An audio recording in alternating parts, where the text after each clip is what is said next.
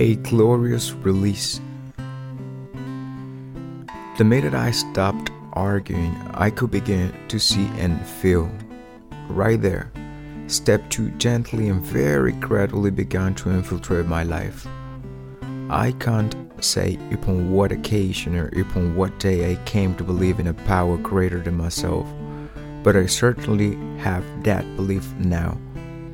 To acquire it, I had only to stop fighting and practice the rest of AA's program as enthusiastically as I could. 12 Steps and 12 Traditions, page 27. After years of indulging in a self will run riot, Step 2 became for me a glorious release from being all alone. Nothing is so painful or insurmountable in my journey now. Someone is always there to share life's burden with me.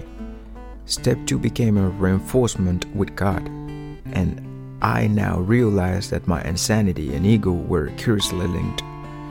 To rid myself of the former, I must give up the latter to one with far broader shoulders than my own.